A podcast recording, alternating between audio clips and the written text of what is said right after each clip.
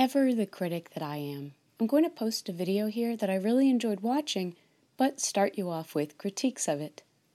BBC Three in the UK produced a lovely short video called Stupid Questions Not to Ask a Disabled Person. The premise is wonderful.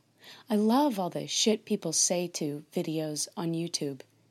As disappointing as these moments are, it's reassuring after I've experienced a microaggression to watch one of these and think, oh yeah, this is going on constantly.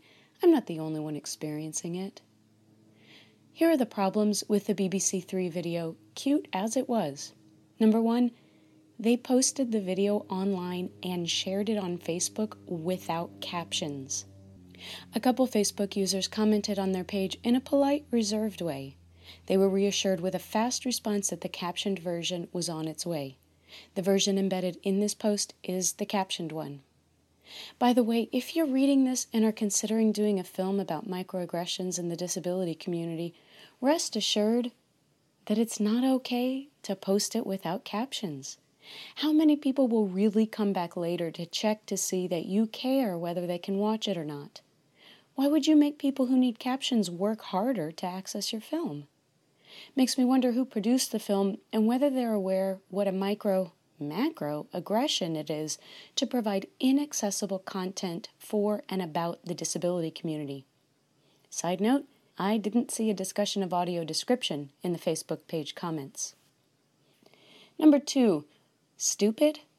You're going to use a term that insults intelligence in the title of a film about disability microaggression? I get that perhaps BBC Three isn't going to use shit in their video titles, but stupid? This one goes beyond my capacity to understand. No, not because I'm stupid, but because I assume that when you make a film about a community, you try to not insult them while you're at it.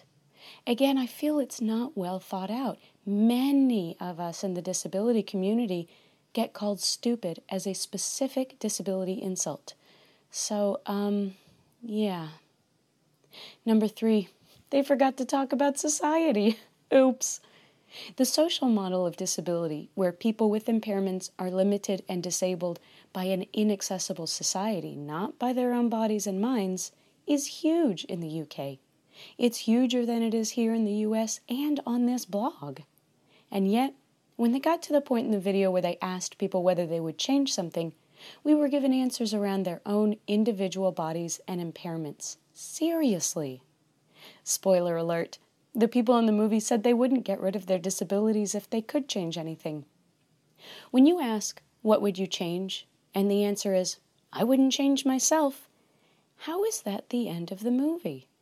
How is there no follow up like this? Well, then, what would you change? I find it nearly impossible to believe that disabled people who live by the social model of disability created this film. If they did, then what would you change would have been answered not given a non answer. I fear that once again a movie starring disabled people is made not for us, but for non disabled society. Reminder it was posted without captions.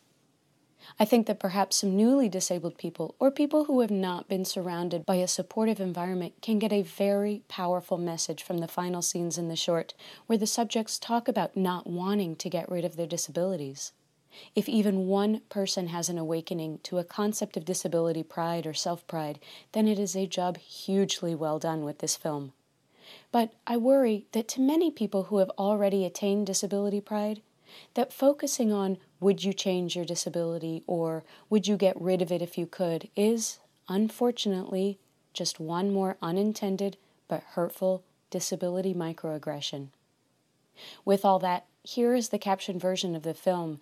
It's worth the watch, though I would ask that you watch it with a critical viewpoint if you don't do that already with films like this.